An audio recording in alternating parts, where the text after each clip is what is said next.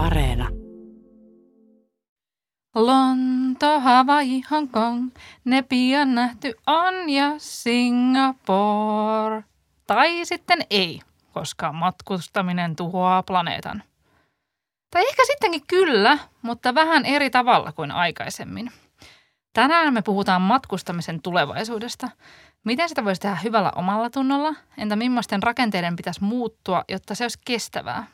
Mä olen Julia Torean ja tämä on melkein kaikki rahasta.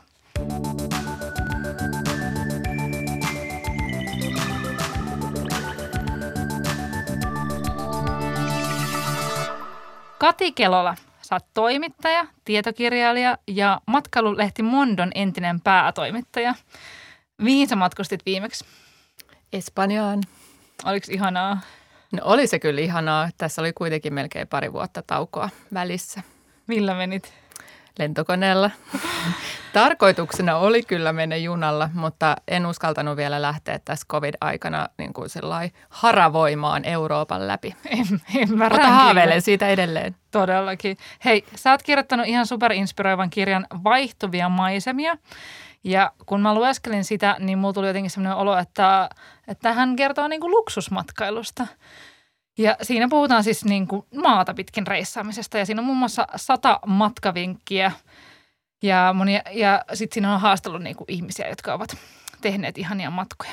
Niin teikö se tarkoituksella sitten sellaisen niin kuin, että siinä fiilis on hyvä, eikä sieltä ei löydy oikein niin sellaista syyllistystä. Missä se kaikki matkustussyyllistys on, joka on nyt tosi muodikasta? No joo, tämä oli kyllä ihan tietoinen valinta. Varmaan sillä lentohäpeälläkin ja kaikenlaisella häpeällä on oma paikkansa meidän kulutustottumusten muuttamisessa, mutta mä itse uskon enemmän kuitenkin innostaviin esimerkkeihin, että jos halutaan saada aikaan pysyviä muutoksia, niin, niin itse ainakin teen niitä helpommin, jos innostun jostain ja pidän sitä jopa parempana kuin sitä toista vaihtoehtoa sen sijaan, että mut pakotetaan tekemään jotain itselleni vähän vastenmielistä valintaa. Ja tässä kirjassa mä tosiaan halusin itsekin löytää sellaisia uusia kohteita ja uusia tapoja kokea lähialueita. Tähän rajautuu Eurooppaan ihan sen takia, että ihmisillä useimmiten on se viikko, pari aikaa mm. matkustaa ja mä halusin, että nämä matkat olisi oikeasti toteutettavissakin. Niin mun lähtökohta, kun mä lähdin tekemään tätä kirjaa, oli oikeastaan se, mikä meillä matkailijoilla ja tai ihmisillä, jotka rat- rakastamme matkailua, on. Eli tavallaan äh, kun kyse on jostain itselle tärkeästä, josta ei välttämättä halua ensimmäisenä kokonaan luopua, niin silloinhan minä ja kaltaiseni ihmiset ovat juuri niitä, joita pitäisi ensimmäisenä miettiä, että miten me sitten voidaan jatkaa tätä, mitä, minkä pitää muuttua, jotta voisimme matkustaa jatkossakin, kun nyt kuitenkin tilanne ilmaston suhteen on tämä, mikä on. Joo, joo. Eli olen hyvin paljon itsekin tämän keskellä. En suinkaan ole saavuttanut mitään sellaista ylempää tietoisuuden tasoa. Nimenomaan, että sä oot, sä oot keksinyt sen teleportin, sen ekologisella sähköllä toimivan teleportin. Jo. Joo, jos sen keksis, niin Elon Musk on haastettu. Todellakin. Tota, sä oot ollut, äh, teit pitkän duuni Mondon päätoimittajana ja mä oon tehnyt monia juttuja muun muassa sulle sinne Mondoon. Mutta tota, äh, sit sä oot lähtenyt sieltä pois sen jälkeen. Nykyään sä oot free-toimittaja, niin oliko sulla jossain vaiheessa jotain sellaista, että – että kun tästä matkailusta alettiin puhua vähän silleen so, niin kuin syyllistävä sormi pystyssä, niin, niin jo, jotain sellaista. Ja sitten sä oot kuitenkin niin selkeästi vastuullisuuteen taipupainen hahmo ja oot kirjoittanut muun muassa vastuullisen matkailun käsikirjan. Niin oliko sulla jotain sellaista kognitiivista, kognitiivista dissonanssia, eli, eli sellaista tunnetta, että sä teet jotain sun arvojen vastaista? No ei oikeastaan, koska Mondossakin oli kuitenkin koko siellä sen ajan, mitä mä olin siellä töissä, niin otettu tätä niin kuin huomioon ja mietitty kovasti, millä tavalla me voitaisiin tuoda matkailulehdessä esiin myös kestäviä valintoja ja meillä oli koko ajan myös tietynlaisia asioita, joita me tarkoituksella jätettiin pois. Lukijat ei tietenkään niitä edes huomanneet mm. toivottavasti, koska meillä oli sellainen oma eettinen koodisto siellä taustalla. Ähm, mutta lisäksi ehkä siihen Pystytkö vaikuttaa sanomaan se, jonkun asian, mikä... No ehkä oli kyse vaikka jostain tietyn tyyppisistä niin kuin – vaikka ruuista, joista tiedettiin, että ne on hyvin epäeettisesti Joo. tuotettuja tai tämän, tyyl, tämän tyylisiä niin kuin valintoja. Ja pyrittiin antamaan usein esimerkiksi lentämiselle vaihtoehtoja ää, ja Joo. tällaisia asioita. Ja, ja tuomaan, tuomaan meidän mielestä niin kuin hyviä ja oikeudenmukaisia asioita esiin siinä lehdessä. Mutta myös toinen syy oli varmaankin se, että mä en itse asiassa usko, että se, että me niin kuin peitetään silmät tai mm. laitetaan, hävitetään jotkut kirjat tai lehdet, että se niin kuin tietyllä tavalla jotenkin ratkaisisi tämän, että vähän niin kuin, että ei puhuta siitä, niin sitten se on pois mielestä, pois silmistä ongelma ratkaistu, vaan nimenomaan näissä medioissa, jotka käsittelee matkailua, niin pitää käsitellä, tai niitä pitää olla olemassa, että näitä asioita myös käsitellään. Joo, joo. No ylipäänsä sitten, niin kuin, että me ollaan puhuttu tästä – matkailusta, että mitä se, mitä se oikeastaan tarkoittaa. Mielestäni se oli, se oli kiinnostava pointti sulta, että, että, että sitä pitää niin kuin määritellä itselleen. No joo, varsinkin tässä niin kuin covid-aikaan silloin varsinkin aluksi, kun tämä alkoi ja, ja matkailuun silloin erityisesti kohdistui semmoinen kova moraalikritiikki. Ja sitten tuli mieleen, että hetkinen, että ollaanko me palattu jonnekin ehkä 80-luvulle, kun matkailu tarkoitti sitä, että ainoastaan sitä, että mennään grillaamaan itseään jonnekin altaalle ja poltetaan nahka ja juodaan paljon viinaa. että jollain tavalla se kohdistui niin, niin syvää sellaista paheksuntaa ja koettiin niin, niin turhana asiana. Ja kuitenkin niin kuin me eletään maailmassa, joka on yhä monipaikkaisempi. Ihmisillä on yhä useammilla juuret eri maissa, on perheenjäseniä, asuu eri maissa, Sepä. käydään töissä ehkä jossain toisessa maassa tai opiskelemassa. Ja sitten on tietysti kaikenlaisia monia muitakin syitä matkustaa. Me kaikki matkailijatkin tehdään hyvin erityyppisiä matkoja. Nyt sanomatta, että mikä sen on niin parempi matka tai huonompi mm. matka, mutta matkailu on itse asiassa sillä vähän hankala käsite varmaan, koska – koska monille, monilla on niin kuin automaattisesti joku mielikuva, että se on jotain tietyn tyyppistä matkailua, vaikka jos nyt katsotaan ihmisen historiaa, niin ainahan on liikuttu paikasta toiseen ja kulttuurit on syntynyt, nykyiset kulttuurit on sen liikkumisen tulosta. Nimenomaan. No mutta hei, matkailun tulevaisuus. Mimmosta se voisi olla? No hyvä kysymys. No, mutta mä haluan, Aika laaja kysymys. tota, no matkailun tulevaisuus – Hmm, sitähän tässä niin kuin kirjassakin yritin pohtia. Jos miettii taas vähän historiaa, niin, niin esimerkiksi tämän nykyisen tyyppinen massaturismi, lento, lentomassaturismi alkoi joskus 50-luvulla ja sitten jos miettii vaikka ää, tämmöisiä niin kuin halpalentoja, jotka tuli vielä sitten vasta 2000-2010-luvulla oikeastaan – niin nämähän on hirveän lyhyitä ajanjaksoja ihmisen historiassa. Totta. Ää, eli sitten toisaalta, jos miettii vaikka saavutetuista eduista onkin usein just vaikea luopua, niin, niin tavallaan ää, sitä ennen on tietenkin matkustettu maata pitkin ja hitaasti. Toki matkustaminen oli myös niin kuin hyvin pienen eliittijoukon hommaa, että, että kyllä se oli kaikella tavalla hyvin toisenlaisesta matkailusta.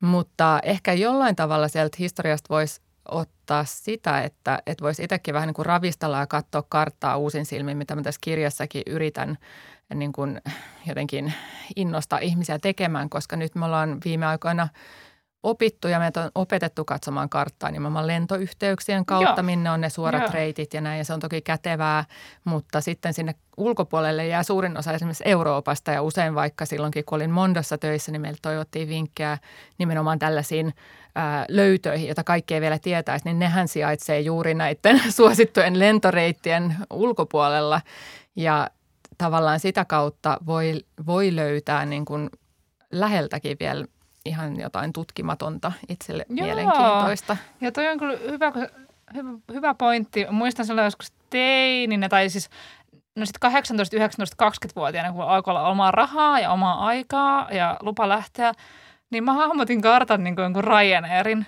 mukaan, että silloin Turusta lähti jonnekin Gdanskiin, jossa en siis ole koskaan käynyt, mutta sain tietää, että tämmöinen paikka on olemassa. Sen takia, että sinne tuli, avattiin tämmöinen halpa lentoreitti. Että todella katsoi karttaa, että se oli vähän semmoinen niin kuin, samalla tavalla kuin katsoo jotain Afrikan tähteä, että on niin kuin tietyt kaupungit ja sitten muuta ei, ei, muu on täysin tutkimatonta luontoa siellä, niin, niin, niin katsoi sitä. Sitten taas kun olen kolme kertaa reilaamassa, niin sitten taas katsoi sitä karttaa ihan toisella tavalla. Että sitten yhtäkkiä olikin sellaisia pikkuasemia hirveästi, että no mitä jos tonne noin. Ja, ja sehän avasi ihan hirveästi sitä matkailua sitä, ainakin sitä Euroopan matkailua enemmän. Mutta mitä mieltä sä oot jostain tällaisista ää, vaikka niin lentomatkailun tulevaisuudesta, että Tuleeko se toimimaan sähköllä? tota, siis ilmastokriisiinhän niin kuin se tyypillinen ihana ratkaisu, jota kaikki toivomme, on teknologia, mutta, mutta siis, ja teknologia varmasti tuleekin ratkaisemaan monia asioita, mutta osa voi viedä vähän aikaa ja nyt tähän esimerkiksi lentokoneen ja, ja tämmöisen niin kuin sähköakuilla toimivan lentokoneen tulevaisuus näyttää kyllä aika kaukaiselta. Mä luin just äskettäin ihan tässä kuussa oli The Guardianissa juttu siitä, että mitä esimerkiksi Boeing 747 matkustajakoneen viiden tunnin lentomatka vaatisi, jos se olisi täydellä tankilla versus sitten, että jos se lennettäisiin tämmöisellä niin kuin sähköakulla, niin sen akun täytyisi olla seitsemän kertaa sen Boeing 747 painonen, jotta se pystyisi lentämään sen viiden, viiden tunnin matkan, niin mä, mä en vielä näe tätä. niin, mulla tulee mieleen sellainen niin ilmalaiva, että on sellainen pikku hytti siellä, missä Joo, totta. Sitten on sellainen valtava niin, olisiko se päällä vai alla vai perässä jonain semmoisena nauhana vai mikä se ratkaisu ei, Se ei myöskään kuulosta jotenkin ihan hirveän turvalliselta. Ei, eikä myöskään kovin ekologiselta yllättäen. niin, mistä se koboltti on sitten? Siihen tarvitaan yksi vuorollinen koboltti. Siihen tai millä se on ladattu se Nimenomaan, nimenomaan. Tota, ää, no mut, sit, ja sitten sä, sä puhut ja on puhuttu paljon tällaisesta hitaasta matkailusta, mikä siis sehän, sehän on niin luksusta parhaimmillaan, että, että tehdään sitä matkaa vähän hitaammin. Koska sitä lentäminen perustuu hirveästi siihen, että sulla on kiire. Että sulla on viikko aikaa ja siihen voi mennä niin maks yksi päivä per suuntaansa siihen matku, matku, matkustamiseen. Ja, ja maapallohan on semmoinen, että sä pääset niin vuorokaudessa käytännössä katsoa mihin tahansa nykyään. Mutta millaisia rakenteita se vaatisi meidän yhteiskunnalta vaikkapa, tai vaikka työelämältä, että – tämä matkustaminen voisi muuttua vähän tälleen hitaammaksi, että voisi vois mennä maata pitkin, koska jos menee Espanjan junalla, niin siinä menee, paljonko siinä menee? Mä muistan vaan, että Amsterdamiin meni about vuoro, tai siis no, alle vuorokausi meni, mutta, mutta silleen, että no Mulla on vielä vuoro... se Espanjan matka tekemättä. niin. niin. tota, no äh, joo, no semmoinen, jos tästä pandemiasta niin kuin jotain hyvää on seurannut, niin ehkä se, että, että tota, niin, ainakin ne meistä, jotka on voinut tehdä etätöitä, niin on nyt oikeasti ottanut ne välineet käyttöön ja se ymmärretään, miten sitä voi käyttää ja että se oikeasti toimii tietynlaisiin duuneihin. Niin tämähän avaa sitten tietysti uusia mahdollisuuksia jakaa omaa aikaa eri paikoissa. Eli sitten monissa junissakin on jo wifit olemassa Totta. ja paikan päältä ehkä sitten jostain kahvilasta ja muualta voi hoidella asioita. Että, että tota niin, varmasti tämä on yksi semmoinen ihmisten aikaa uudella tavalla vapauttava tai Joo. paikkasidonnaisuutta uudella tavalla vapauttava yhteiskunnallinen muutos. Toki sitten niin kuin rakenteellisia muutoksia tarvitaan paljon muitakin, esimerkiksi se, että minkälaisia kulkuvälineitä ja muotoja tuetaan. Tässäkin on toki niin kuin Euroopassa jo ihan – kiinnostavaa ja Suomessakin kiinnostavaa pientä liikehdintää esimerkiksi lentomatkustamisen suhteen. Ranskassahan ollaan kieltämässä alle kahden tunnin mittaiset lentomatkat ja nyt Saksassa puhutaan siitä, että kaikkein edullisimpia halpalentoyhtiöiden lentolippujen hintoja kiellettäisiin tai niitä ei saisi Joo. myydä enää niin halvalla, kun on aikaisemmin kaikkein halvimpia saanut myydä. Ja Suomessakin Finnairhan on ilmoittanut nyt, että se korvaa Tampereen ja Turun reitit ää, bussiyhteydellä – koska nekin on tällaisia parin sadan kilometrin tai alle ää, lentoja. Eli tässä niin kuin tapahtuu tällaista pientä rakenteellista muutosta koko ajan, mutta toki niin kuin ilmastonmuutos tarvitsisi myös nopeita toimia. Niinpä. Ja sitten tarvittaisiin myös sitä infraa, sitä junainfraa. Joo, se on totta. Ja nythän me ollaan Suomessa kuitenkin valitettavasti sillä juna, jos miettii Keski-Eurooppaa, niin junamatkailun kannalta vähän hankalassa raossa, että täältä ei junalla kovin helposti sinne Niinpä. suoraan pääse vielä ainakaan. Silloin kun mä olin Belgiassa vaihdossa, mä matkustin ihan älyttömästi. Mä kävin bussilla Lontoossa ja junalla Pariisissa ja, ja siis tosi paljon. Ja sitten tietenkin Saksaa ristirasti junalla ja, ja silleen, että kun kaikki oli sille ihan parin tunnin matkan päässä. Mä en edes niin kuin, tajua, että miksi ihminen, joka asuu jossain keskellä Eurooppaa, niin miksi se lentelee ylipäänsä. Musta on junalla matkustaminen on ihan älyttömästi. Siis vaikka Saksan ne nopeat junat, niin ne oli niin mukavia ja niin ihania, että, että onhan niin kuin faktisesti mun mielestä täysin objektiivinen totuus, että junalla matkustaminen on mukavampaa kuin lentäminen. No kyllä, se on täysin objektiivinen totuus munkin mielestä, että ilman muuta niin kuin se olisi ihaninta, jos voisi matkustaa kaikkialle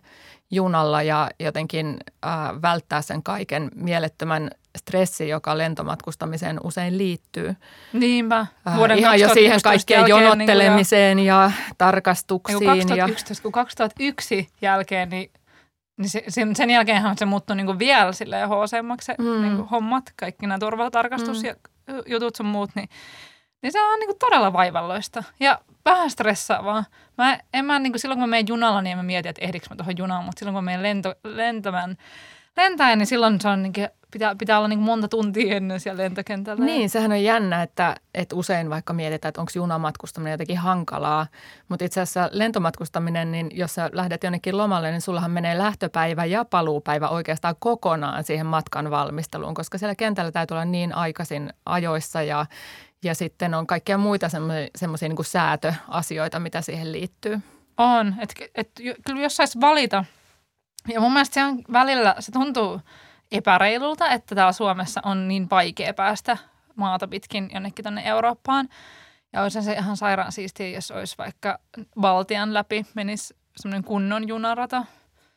Joo, no se, siellähän on nykyään siis hyvä kylläkin toi bussiyhteys toki, tai sanotaanko näin, että hyvä yhteys siinä mielessä, että ne bussit on todella moderneja ja siellä on wifit myös busseissa ja ne on mukavia siistejä busseja, eli se matkustaminen on niin kuin tosi tosi tavallaan miellyttävää, niin miellyttävää kuin se busseilla voi olla, mutta tietysti juna olisi vielä eri juttu. Siellähän meni aikoinaan junarata. Mäkin olen 90-luvun alussa tehnyt Aivan. valtion läpi junalla matkan, mutta valitettavasti se sitten lakkasi ja nyt siitä tuntuu, että ei sitä ikinä saada enää uuteen toimintaan, vaikka sitä aina, aina niin kuin lupaillaan, mutta toivottavasti se sieltä tulee. Toivottavasti EU nyt laittaisi vaan tosi paljon rahaa sinne ja olisi silleen vaan, että nyt, nyt tämmöinen, varsinkin näitä suomalaisia varten, niin me voidaan rakentaa tällainen.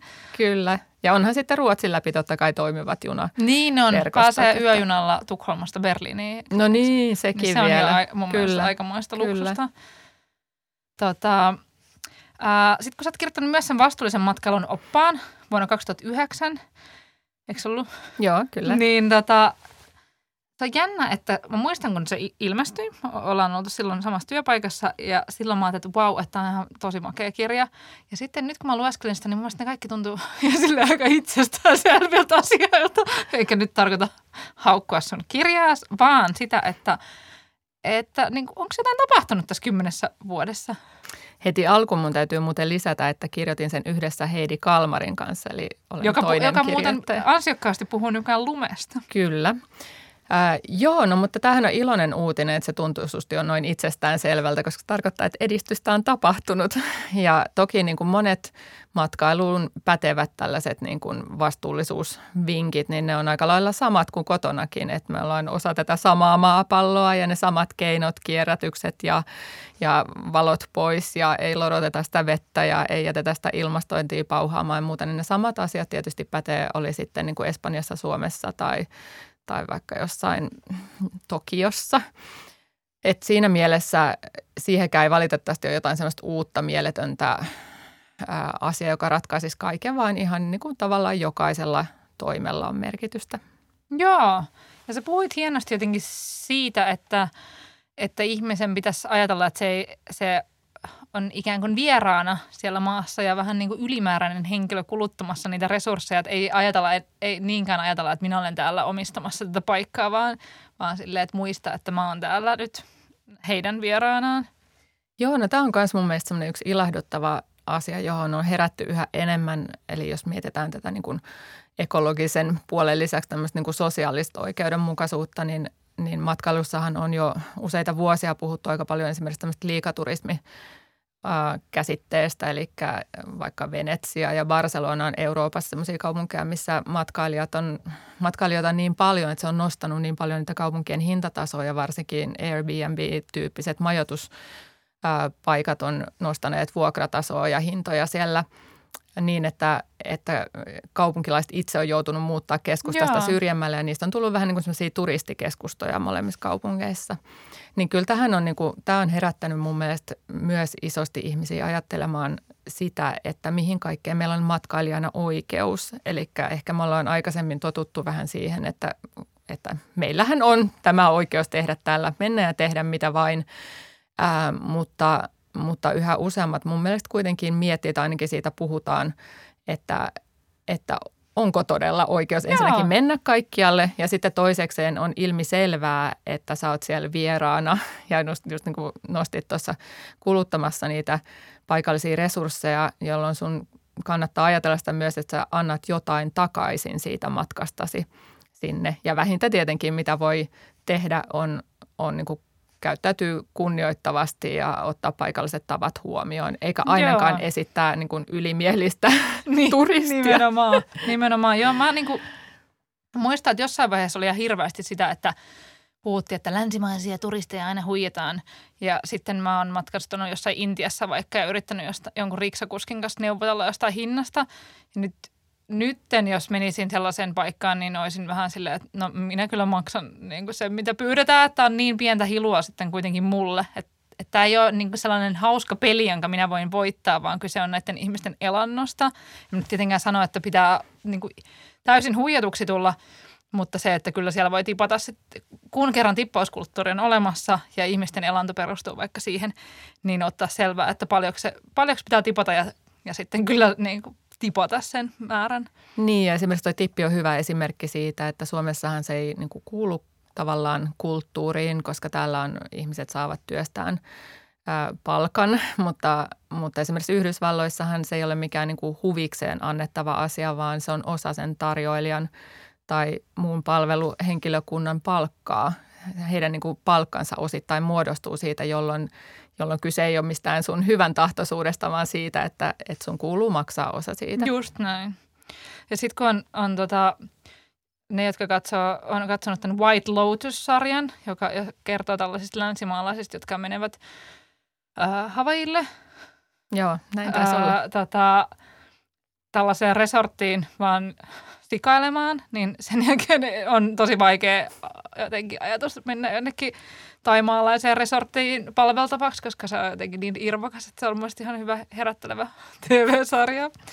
Tota, kuuluuko sulle jotain sellaisia sääntöjä sun matkailuun, että tyyliin, että saan lentää X kertaa vuodessa tai, tai jotain, jotain tämän tyyppistä?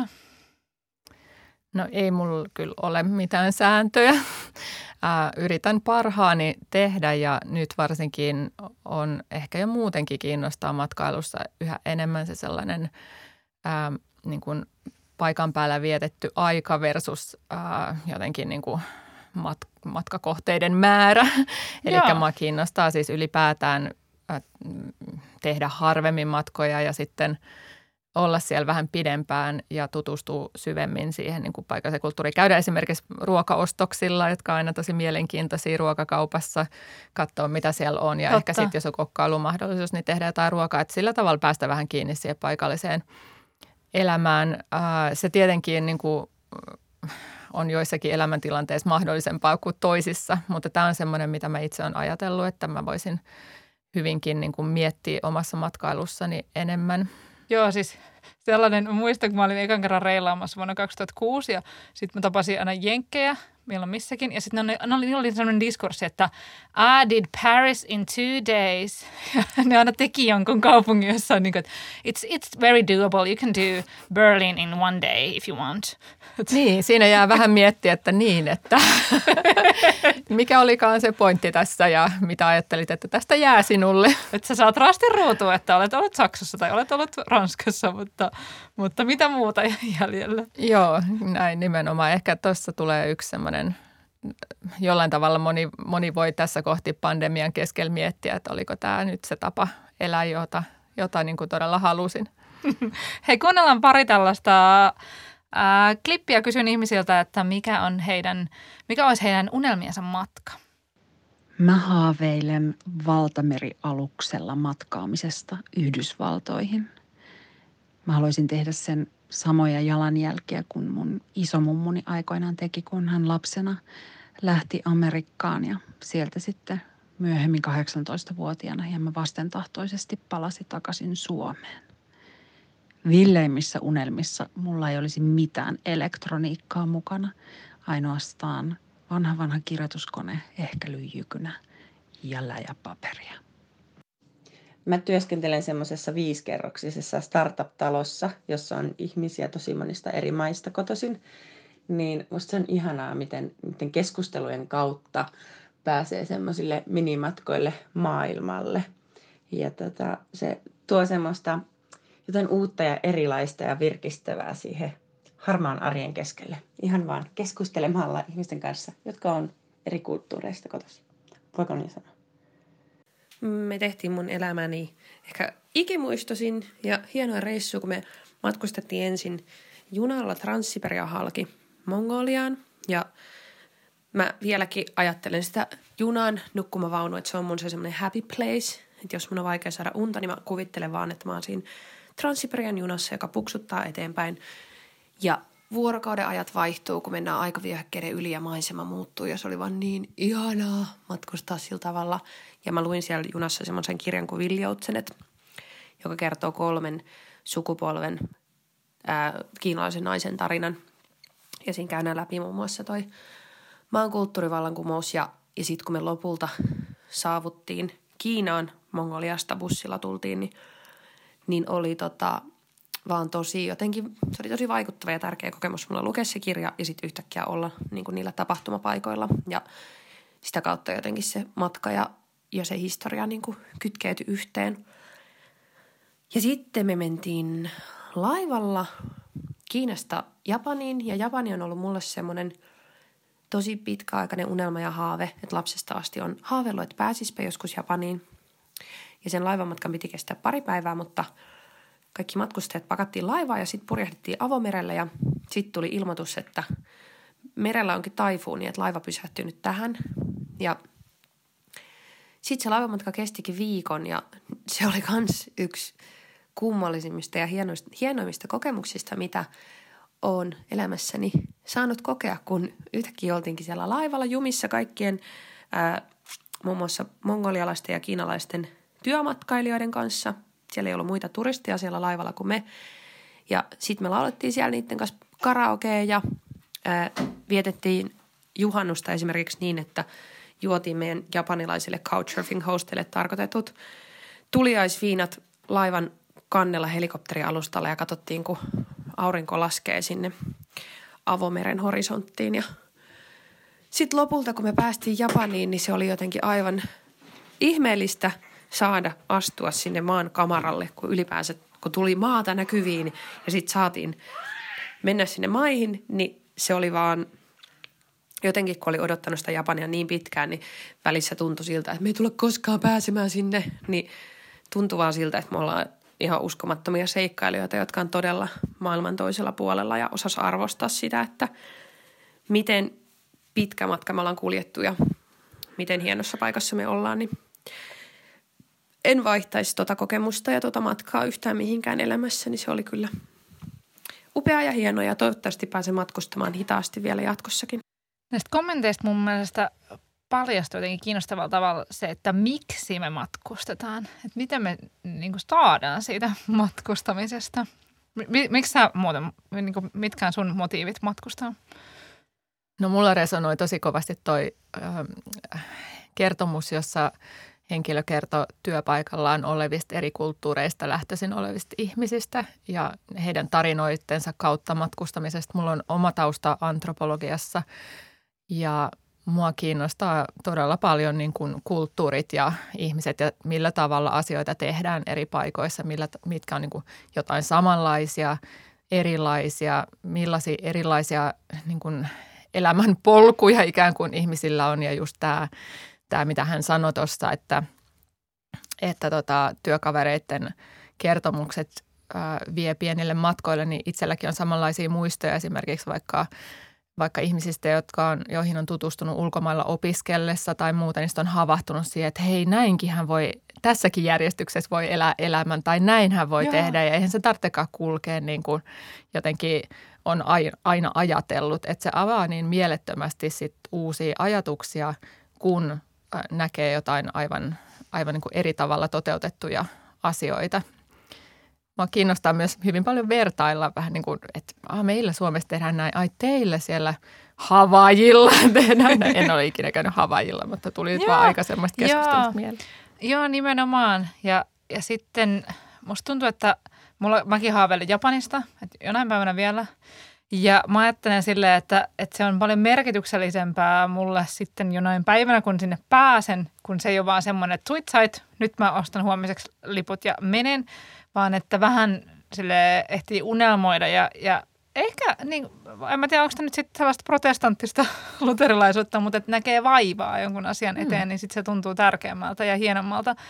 Ja ylipäänsä aina, kun on mennyt junalla johonkin paikkaan, tyyliin vaikkapa Müncheniin, niin se on tuntunut aivan eriltä kuin lentää sinne, koska silloin tulee sellainen taju siitä, että nyt tämä paikka on vaihtunut ja, ja mitä mitä tässä välissä on. Että se... Joo, toi on yksi asia, mistä mä tykkään just maata pitkin matkustamista tai erityisesti junamatkustamisessa, että, että siinä niin kun tuntee etäisyydet, hahmottaa sen oman paikan kartalla, koska tämähän kaikki tietenkin häviää siellä supernopeassa lentokoneessa, mutta mä oon tehnyt myös tämän junamatkan Siperian halki jossain vaiheessa ja ja tota niin, äh, siinä se oli musta niin mahta, tai yksi mahtavimmista asioista siinä siinä reissulla oli se, että ei tullut kertaakaan jet lag, vaikka lähti Helsingistä ja sitten aikanaan saapui, saapui Pekingiin, mutta koska aikavyöhykkeet vaihtuu tunti kerrallaan, niin siinä läht, pääsee niin kuin se rytmiin mukaan, eikä missään vaiheessa ole sillä että hetkinen, miss, missä olen, kuka olen, mikä kieli, mikä... Joo, joo koska sit jetlagista mä oon myös lentänyt Pekingiin joskus, niin mun mielestä jetlagia mulle kuvaa niin kuin jonkinlainen minimasennus. Että mä oon ihan sillä jotenkin järkyttynyt elämästä ja kaikki tuntuu hirveältä. Se johtuu siitä väsymyksestä, mutta, mutta se, se ei ole niin millään lailla miellyttävä tapa saapua maahan. Joo, ja sitten mä luin, että, että toiset ihmiset selviää jetlagista paremmin kuin toiset. Mä en valitettavasti kuulu tähän niin kuin jälkimmäiseen huonosti selviytyjöiden joukkoon ja mulla on ystäviä, jotka sitten ei niin kovasti romahda jostain jetlagista. Mutta tämä ilmeisesti liittyy jotenkin myös unirytmiin, että ihmiset, joilla on kohtalaisen säännöllinen unirytmi, niiden on vaikeampi siirtyä toiselle aikavyöhykkeelle. Joo. Mutta en tiedä, tällaisen teorian luin jostain, mutta, tota niin, mutta kyllähän se jetlagin vie aika paljon siitä matkasta. Kyllä. Ää, siinä alkuvaiheessa. Todellakin, niin ja sitten jos olet vaan viikon, niin pihalla aika nopeasti. Ja ylipäänsä mun mielestä toi ajatus siitä, että, että jos ää, laiva purjehtisi jossain ää, Kiinan ja Japanin välillä viikon, niin että se ei olisikaan maailmanloppu. Että niin. et elämässä ei olisikaan niin hirveä kiire koko ajan, vaan voisi ajatella vaan, että, keisara, sera, niin sehän on aivan ihana ajatus, että, että kaiken ei tarvitsisi olla niin hirveän tiukassa rytmissä, että neljä viikkoa lomaa ja nyt nautit tästä kesästä, vaan, vaan jotenkin elämä voisi olla vähän vapaampaa, koska sitähän se on aikaisemmin, ainakin niillä aristokraateilla, jotka ovat matkailleet, niin, Totta. niin ollut. Mutta äh, olemme molemmat varmaan sitä mieltä, että ei matkailu ole mitenkään tullut tiensä päähän ja ei sitä kielletä keneltäkään ja aiomme matkustaa jatkossakin, mutta ehkä vähän, vähän pikkuhiljaa eri tavoin kuin aikaisemmin.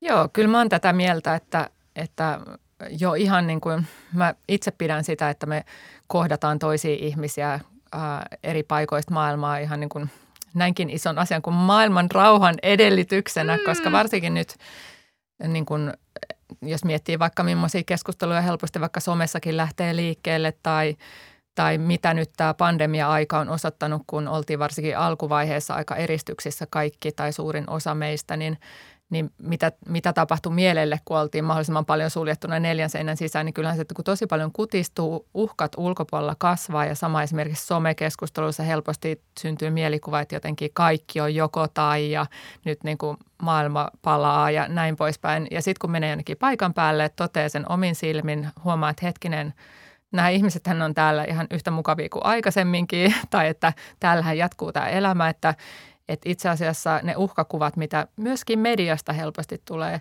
niin eivät olekaan niin kuin koko totuus. Niin kaiken tämän niin kuin jotenkin toteamiseen myös me tarvitaan matkailua.